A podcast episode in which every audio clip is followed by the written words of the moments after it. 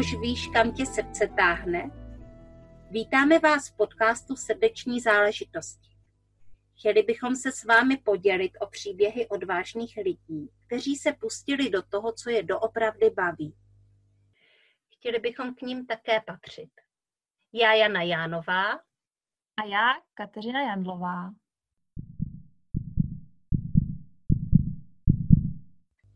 Vážení posluchači podcastu Srdeční záležitosti, dneska vítám svoji drahou hostku Vendulu Peckovou, která je socioložka, lektorka, koučka a je to člověk inspirující. Má projekt Děti budoucnosti, zabývá se základy koučování a je to projekt, který je vlastně nejenom pro děti, ale je především pro rodiče. Uh, ahoj Wendy. Ahoj. Děkuji za pozvání. Uh-huh. Hele, uh, já se tě hnedka takhle na začátku zeptám, prostě položím tu základní otázku, kterou pokládám každému. Co je tvojí srdeční záležitostí? Tak mojí srdeční záležitostí je téma vzdělávání a vlastně zkoumat to, jak se děti připravují na život, co je to, co k tomu potřebují a co je to, co třeba v současné době jim ve školách může chybět, aby byly nejenom jakoby inteligentní podle toho, co se v současné době považuje za inteligenci, ale aby vlastně byly i schopné vypořádat se s těmi životními situacemi, s tím, co je potká, ať už to jsou vztahy s druhými lidmi, ať už to bude třeba potom budoucí hledání práce, aby věděli vůbec, co chtějí dělat, aby nešli s nějakou vlnou, protože jim někdo řekl, že tohle se musí dělat, ale aby fakt jako porozuměli tomu, co mají uvnitř sebe co je to, co je pohání a aby dokázali projít přes ten život, který přináší hromadu změn, hromadu strachu, různých konfliktů, potřeba vlastně vycházet s druhými lidmi, jak si z toho vzít maximum a tak. Takže vlastně tou mojí srdeční záležitostí je pomoct dětem, aby z nich vyrostli dospělí, kteří a nemají ty problémy takového toho pochybování o sobě nebo toho, že jsou v životě, který vlastně žít úplně nechtějí, ale aby oni se sebou byli spokojení, byli na té svojí cestě, kterou chtějí jít a měli pak vlastně i tu energii třeba změnit ten svět kolem nás a věnovat se těm tématům, na které třeba dneska hodně lidí nemá čas, protože právě řeší to, že oni jsou v tom svém životě nešťastní. Takže ta moje srdeční záležitost je vlastně ještě spojená s tím, že vlastně chci, aby se na tomhle světě žilo líp v budoucnosti a chci, aby vlastně právě ti mladí lidé byli ti, kteří budou mít tu sílu a energii vlastně hýbnout tím světem tam, kam ten svět potřebuje. Mm-hmm. Já moc děkuji za tuhle vyčerpávající odpověď a, a když bych se tě zeptala vlastně, o čem ten projekt Děti budoucnosti je. Chápu, že je to o tom, co jsi mi tady teďka řekla, ale jak to uvnitř eh, v tom projektu vlastně vypadá? O co se jedná? Tak já nepracuji s dětmi přímo, protože je pro mě strašně důležité to spojení rodič dítě nebo učitel dítě, protože já jsem úplně cizí člověk a do života dětí nemají vstupovat cizí lidi s takovýmhle tématama, ale mají do nich vstupovat lidi, kteří vlastně mají tu důvěru dětskou. Takže já pracuji hlavně s rodičema a v poslední době i hodně s učitelama, vychovatelema a vlastně lidma, kteří se pohybují v té denní práci s dětmi a chtějí vlastně jim předat něco víc než jenom informace. A právě ti se u mě inspirují, jak třeba do toho přidat i něco jako víc spojeného s tím životem. A já pro rodiče pořádám různé minikurzy a větší kurzy, kde vlastně jim pomáhám a rozvíjet ty ty konverzace s dětmi, vlastně to povídání. Dávám jim typy na různé otázky, díky kterým s těma dětma můžou jít hloubš, než po to, co se dělo ve škole a jaký to tam bylo, ale vlastně porozumět, aby vlastně ty rodiče pomohli dětem porozumět sami sobě. A kromě toho také vlastně vytvářím hry, které jsou takovým vstupem do toho tématu. Takže uh, mám jednu hru, která je zaměřená na hodnoty, aby vlastně děti poznaly ty svoje vnitřní hodnoty, aby se s nimi seznámily, aby vůbec věděli, že to existuje a že je to ovlivňuje v životě. A pak mám ještě třeba hru, která se jmenuje Najdi poklad a která je zas o tom, aby děti si uvědomily, jaký jsou jejich sny, co je to, co je baví, kde se cítí dobře, kde čerpají energii. Vlastně je to takových plus minus 20 otázek, které v té hře můžou projít a vlastně uvědomit si víc o tom, kdo jsou a co je pro ně v životě důležité. Takže v tom mém projektu vlastně ty hry jsou jakousi, jakýmsi vstupem do mhm. toho tématu, aby vůbec se o tom dalo doma začít bavit. Protože když máte doma dítě a nikdy jste se nebavili o tom, o čem sní nebo uh, v čem je dobré, tak potom jen tak mu začít klást ty otázky je prostě divné. Takže právě proto jsou tady ty hry, kdy vlastně je to takový ten přechod, kdy řeknete, mám tady novou hru, ta hra je trochu jiná, než to, co jako známe, ale pojďme ji zkusit a pojďme zjistit, jestli tam bude něco zajímavého.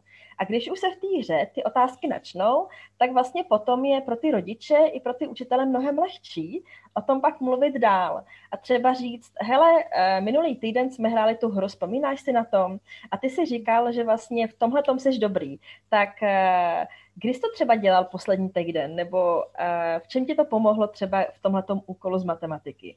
Vlastně, aby aby to bylo víc přirozené, aby to prostě nebylo, že ze dne na den ty rodiče budou komunikovat úplně jinak, což pro ty děti je nepřirozené, ale právě, aby tam byl nějaký ten přechod a aby vlastně potom jakoby se to propojilo i s tím každodenním životem. Takže to je vlastně vize toho celého projektu a ten způsob, jakým já pracuju. A pak mám celoroční program, Mhm. pro rodiče a učitele, kde vlastně máme 10 témat, o prázdninách máme pauzu a vlastně každý měsíc se budeme věnovat tomu jednomu tématu eh, krátkým minikurzem a z toho minikurzu pak vlastně jako převedení do toho reálného života.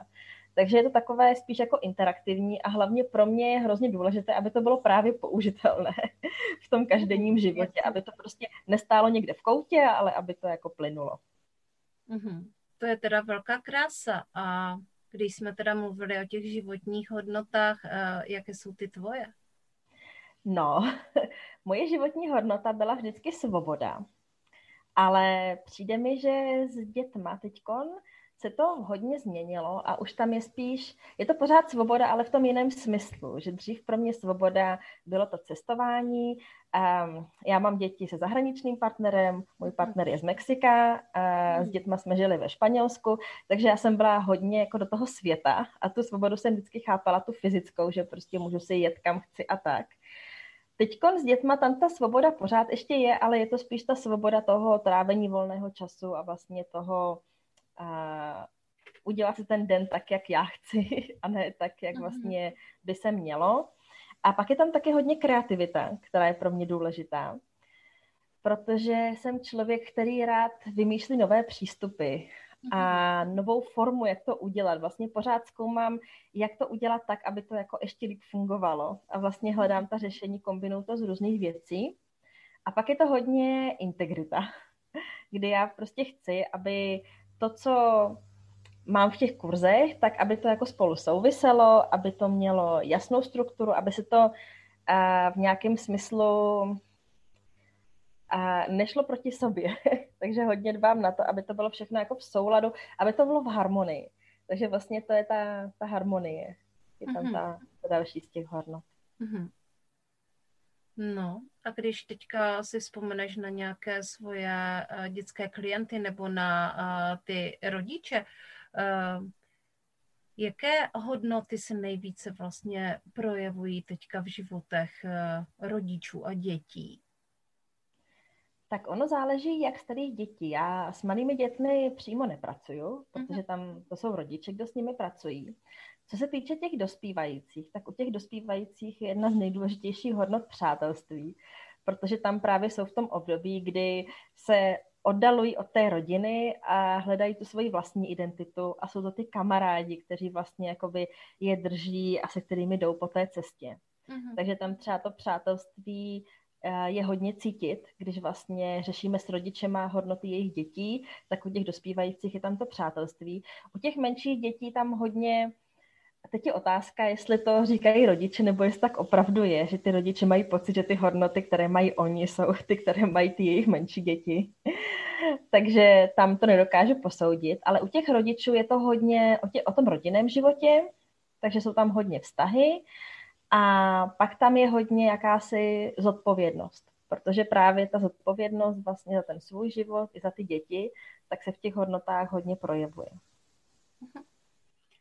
Hele, a jak vlastně uh, to třeba vypadá uh, u vás doma, když uh, ty vlastně děláš tuhle práci, uh, pracuješ na tomhle projektu, ale ono se to asi odráží i, i u vás doma v rodině, uh, tak jaké hodnoty třeba mají tvoje děti a jak jsou vlastně velké?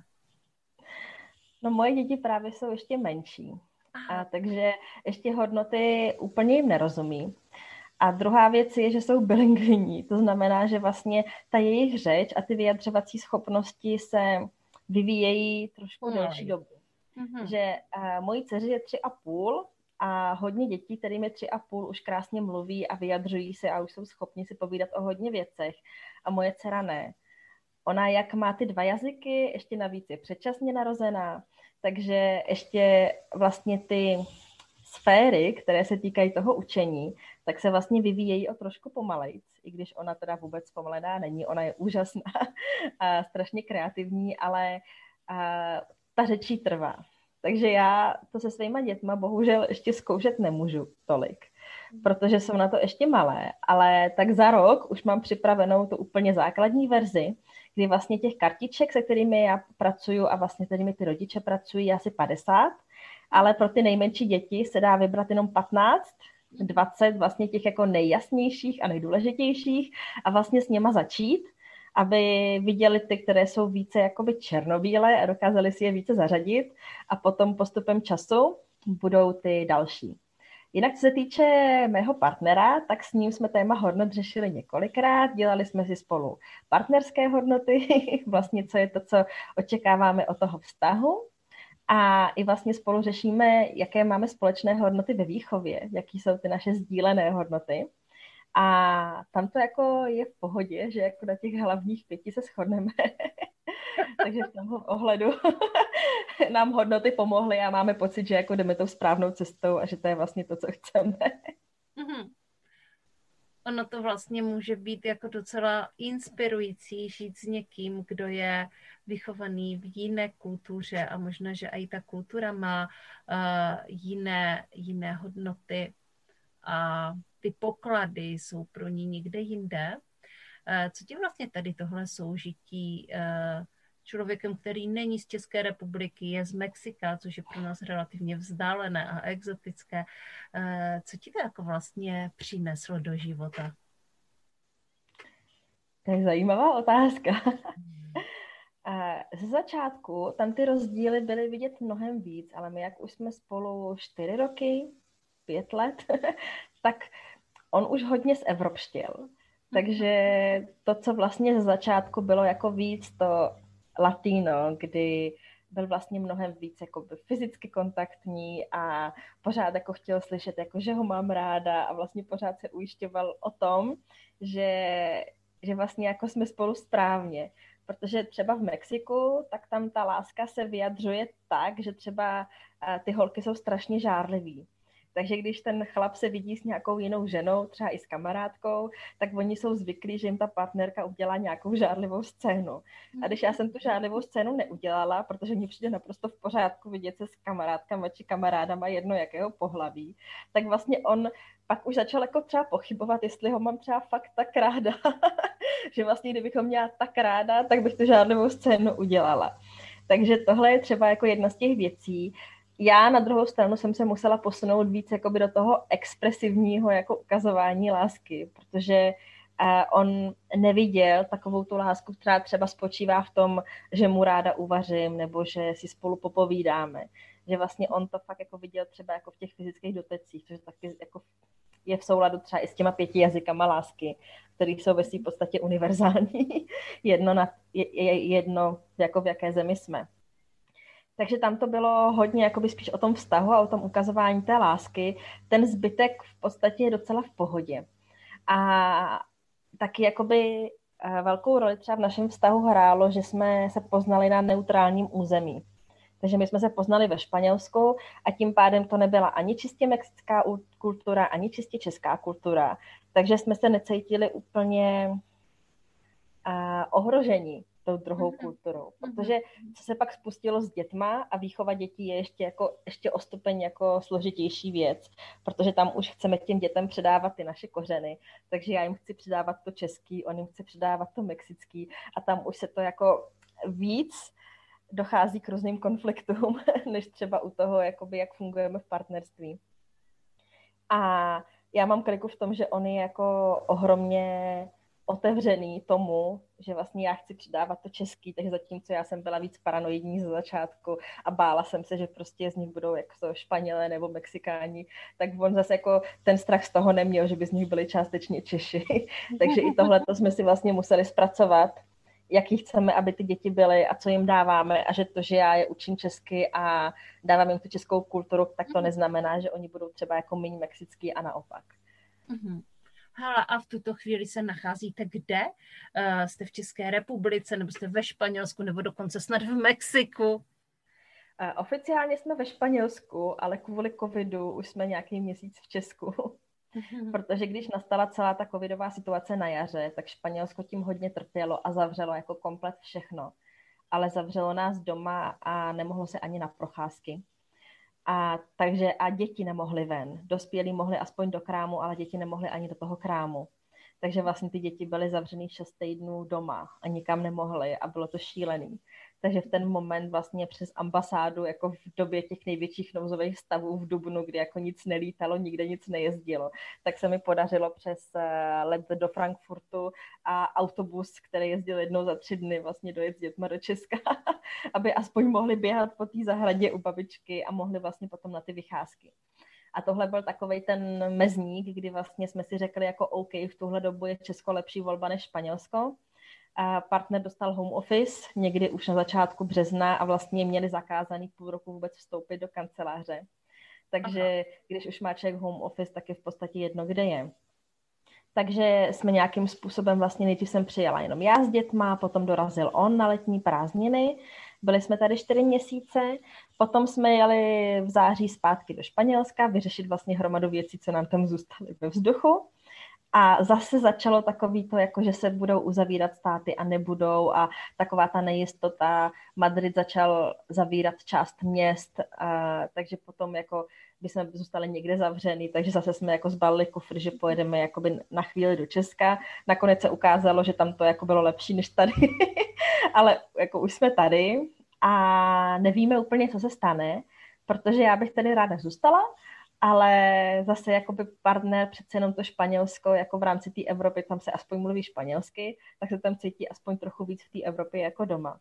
Takže momentálně nevíme, kde budeme a já jsem ráda, že jako aspoň teď jsme tady a že si děti užívají vlastně tady mojí rodiny a tak. Mm-hmm. Jsme narazili na takovou bolest dnešní doby a to je to, že vlastně jsou tady různá omezení, která omezují nejenom dospělé, ale i děti a právě protože možná ty děti, eh, třeba já mám starší děti, tak vidím, jak trpí vlastně ta jejich potřeba toho přátelství a tak dále. Eh, jak to vnímáš ty jako socioložka? Zajímavá otázka. Um, já to vnímám tak, že je to složitá situace a je to jako jeden z důvodů, proč třeba jsem se ještě pustila víc do toho, co dělám právě teď. Protože třeba jedno z těch témat, která řeším, je a zvládat změny. Což vlastně celá tahle ta situace s covidem, to je úplně exemplární příklad. Takže když jsem se podívala na to, co se vlastně kolem nás děje a že vlastně jako rodiče bojují s tím, že najednou mají ty děti doma a vlastně museli změnit úplně celý ten režim.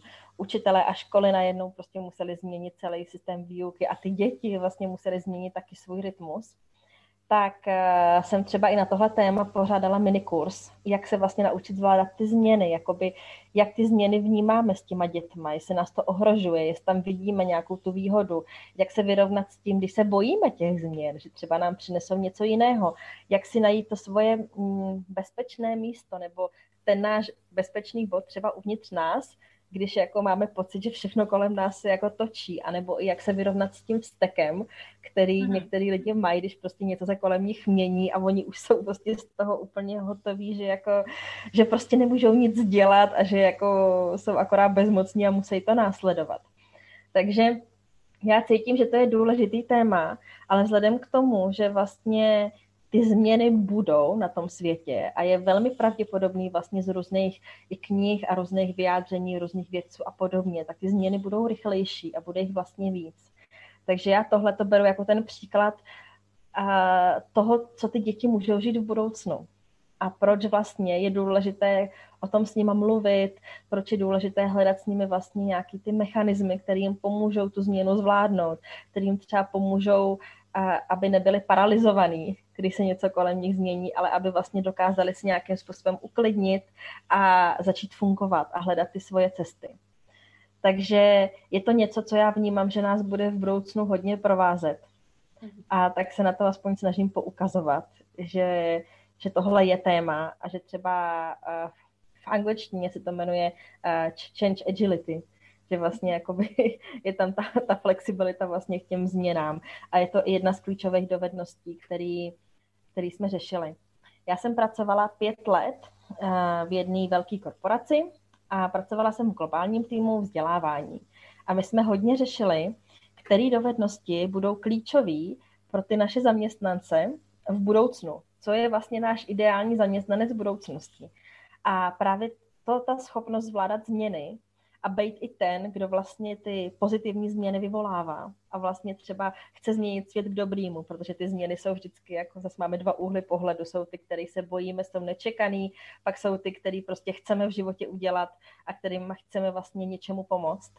Takže právě ta schopnost zvládat ty změny a být ten, kdo ty dobré změny vlastně dává dohromady, je klíčová pro ty budoucí zaměstnance. A bylo to vlastně jeden jakoby z těch top dovedností, který v té firmě jsme, a nejenom v té firmě, ale vlastně globálně mezi těma největšíma korporacemi si to sdílelo. Takže právě proto to není jenom o tom, že my tady zvládneme COVID, ale je to i o tom, že vlastně ten svět kolem nás ty změny bude vyžadovat a vlastně bude nám je přinášet. A myslím si, že je důležité o tom tématu začít mluvit a začít nějak zpracovávat. Hele, uh, to je, to je hodně, hodně zajímavý téma o tom, jak vlastně se vypořádat s tím, že se kolem nás svět mění a že se musíme měnit i my. Uh, že je to vlastně klíčová dovednost uh, nejenom pro ty zaměstnance toho korporátu, kde si eh, pracovala, ale stává se to klíčovou dovedností tedy jako eh, pro celou Evropu a pro celý svět. Hmm. Na jakou změnu se chystáš? Já osobně, mm-hmm. já mám pocit, že jsem pořád v nějakých změnách. A třeba moje poslední změna teď byla ta, že jsme se rozhodli, že částečně se přesuneme sem, a že si převedu vlastně svoje podnikání ze Španělska do Česka. Což znamenalo, že jsme vlastně museli převíst i pojištění dětí, a dokončit jim jejich český rodní listy a všechny jejich český doklady, a registrovat se tady vlastně znova jako všichni tři vlastně v Česku do všech českých systémů. A to třeba pro mě byla dost velká změna. I když jsem ji chtěla, tak vlastně v tom bylo velké množství úsilí, který jsem vlastně musela vykonat, aby, aby se tohle jako dostalo do cíle. Takže zase v té změně jako je i to úsilí. A další změna, upřímně, já mám za sebou pořád nějaké změny, takže to bylo od toho, že se narodila první dcera, teď se narodila předčasně, takže zase jako změna jakoby nejenom z toho těhotenství jako do toho jako dítěte, ale i obecně vlastně to, že mám předčasně narozený dítě a jak se s tím vlastně jako vypořádat a jaký to má vliv vlastně i na všechno. Potom rozpad toho našeho vztahu, protože vlastně um, my jsme ještě měli situaci, kdy jsme čekali dvě děti, dvojčata a přežila to jenom jedna ten předčasný porod, takže zase v tom hmm. bylo nějaký trauma. A konec vztahu, další těhotenství, měli jsme rok a půl různý soudy, takže vlastně permanentně jako já jsem v nějakých turbulencích a něco se mění. Takže jako jsme v soudech, pak soudy skončily, hele, dali jsme se znova dohromady, další změna. Teď máme dva byty, asi bychom si měli dát dohromady jenom jeden, tak další změna, covid, Česko, další změna. že vlastně poslední čtyři roky mm, mám málo kdy období, kdyby žádná změna nepřišla. Tak musím upřímně říct, že bych byla ráda, kdyby aspoň třeba příští rok jako žádná změna nenastala. a byli jsme tady v klidu, než jako zase přijde něco dalšího. tak vypadá to, že si, eh, že si to jako docela užíváš, eh, že jsi člověk změn a že se s tím vypořádat eh, docela umíš. Co by si doporučila našim posluchačům, ať už to jsou rodiče, anebo to třeba ještě rodiče nejsou, anebo už jsou to dědečkové a babičky. Co by si jim doporučila k tomu, aby mohli lépe, lépe zvládat změny? Asi základní věc, kterou bych řekla, že většina, jeden z hlavních důvodů, proč se vlastně bojíme změn, je to, že ztrácíme svoji stabilitu. Že jsme měli nějaký ten plán, cítili jsme se jistě v tom, co děláme a najednou s tou změnou přichází jakási nejistota. Teď v tom jako plaveme. Takže základní, úplně první věc, kterou bych doporučila udělat, je vlastně najít si něco, co nám dá tu jistotu zpátky i když vlastně se kolem nás různé věci mění, ať už to je, že se nám rozpadá vztah, nebo, a, nebo že se někam stěhujeme, nebo prostě cokoliv jiného, tak vlastně najít si třeba tu jednu věc, která nám dá pocity jistoty. U dětí to bývají třeba nějaký plišáci, nebo to bývají nějaký talismany, nebo cokoliv, co vlastně oni si můžou fyzicky vzít do ruky a teď prostě, když si to vezmou, tak mají pocit, že jsou v bezpečí. Některý lidi to můžou mít spojený s nějakou písničkou, že vlastně nějaká písnička nebo melodie jim dá ten pocit bezpečí a cítí se tak jako víc jako v sobě a jsou jako klidnější. A pro někoho třeba ten, ten pocit jistoty je to, že můžou každý den vyběhnout ven, prostě uběhnout si těch svých pět kilometrů a vědí, že jako tohleto, i když prostě kolem nich jsou ty turbulence a všechno možný, tak tohle to jim třeba v tom životě zůstane. Může to být třeba i nějaký klasický rituál, jako uvařit si odpoledne kafe a prostě sednout si na to svoje místo nebo na jiný místo a prostě vzít to tak, že tohle je to, co, co nám tam zůstalo z toho našeho původního světa a z té naší původní představy a tam se dobít tu energii a potom mít vstříc prostě tomu zbytku těch změn, co tam je. Skvělé tak eh, tohle je to, co vás ukotví eh, v těch vašich jistotách. Prostě najděte si něco, eh, co už máte, co vám dělá dobře a co tady bude, i když se kolem vás bude všechno měnit a, a tříštit a tak dále. Mhm.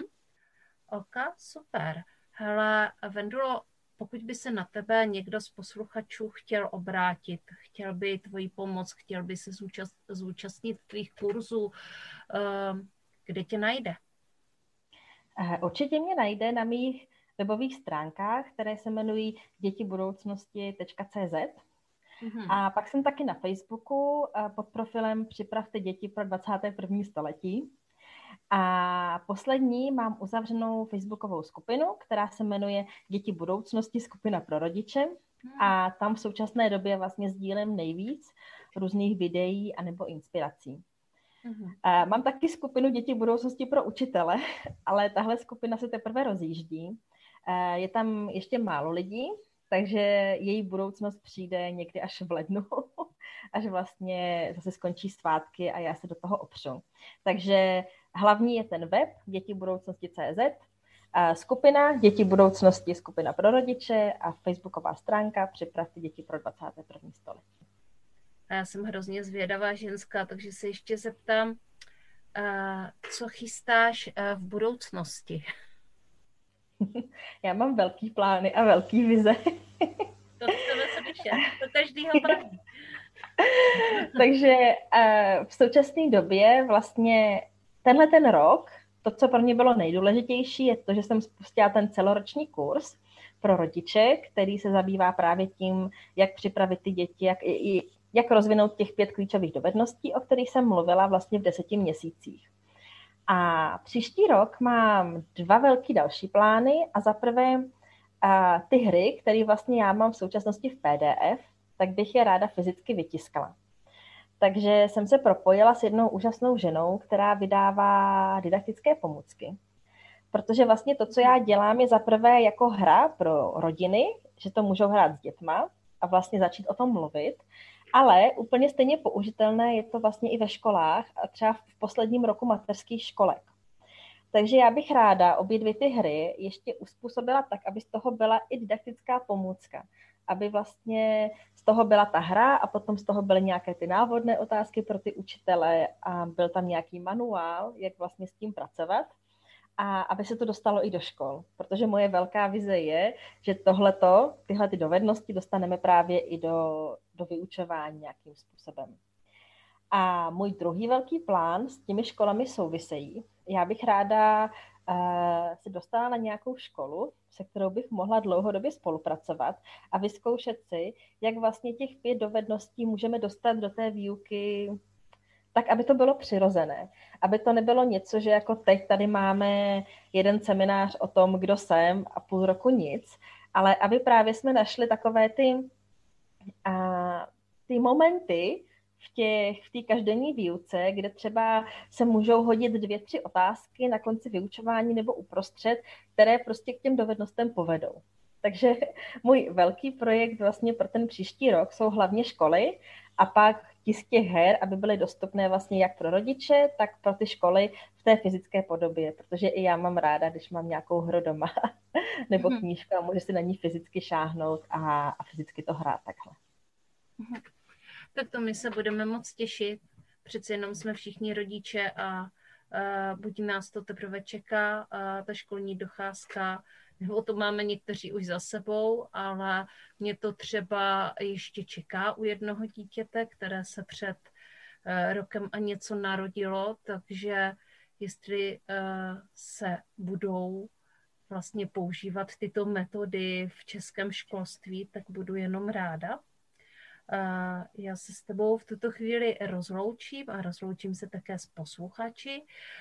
Tohle byla Vendula Pecková, socioložka, koučka a lektorka autorka projektu Děti budoucnosti a my se na ní taky budeme v budoucnosti těšit v naší skupině srdeční záležitosti Je plus, B, je, plus je, kde ona o svých projektech a metodách nám poví ještě něco víc. Měj se krásně, Vendo. Děkuji moc za pozvání a děkuji všem, kteří vydrželi až do konce. Mějte se krásně. Mějte se krásně, posluchači podcastu Srdeční záležitosti a já se na vás budu těšit zase příště. Naschledanou, naslyšenou. Naslyšenou.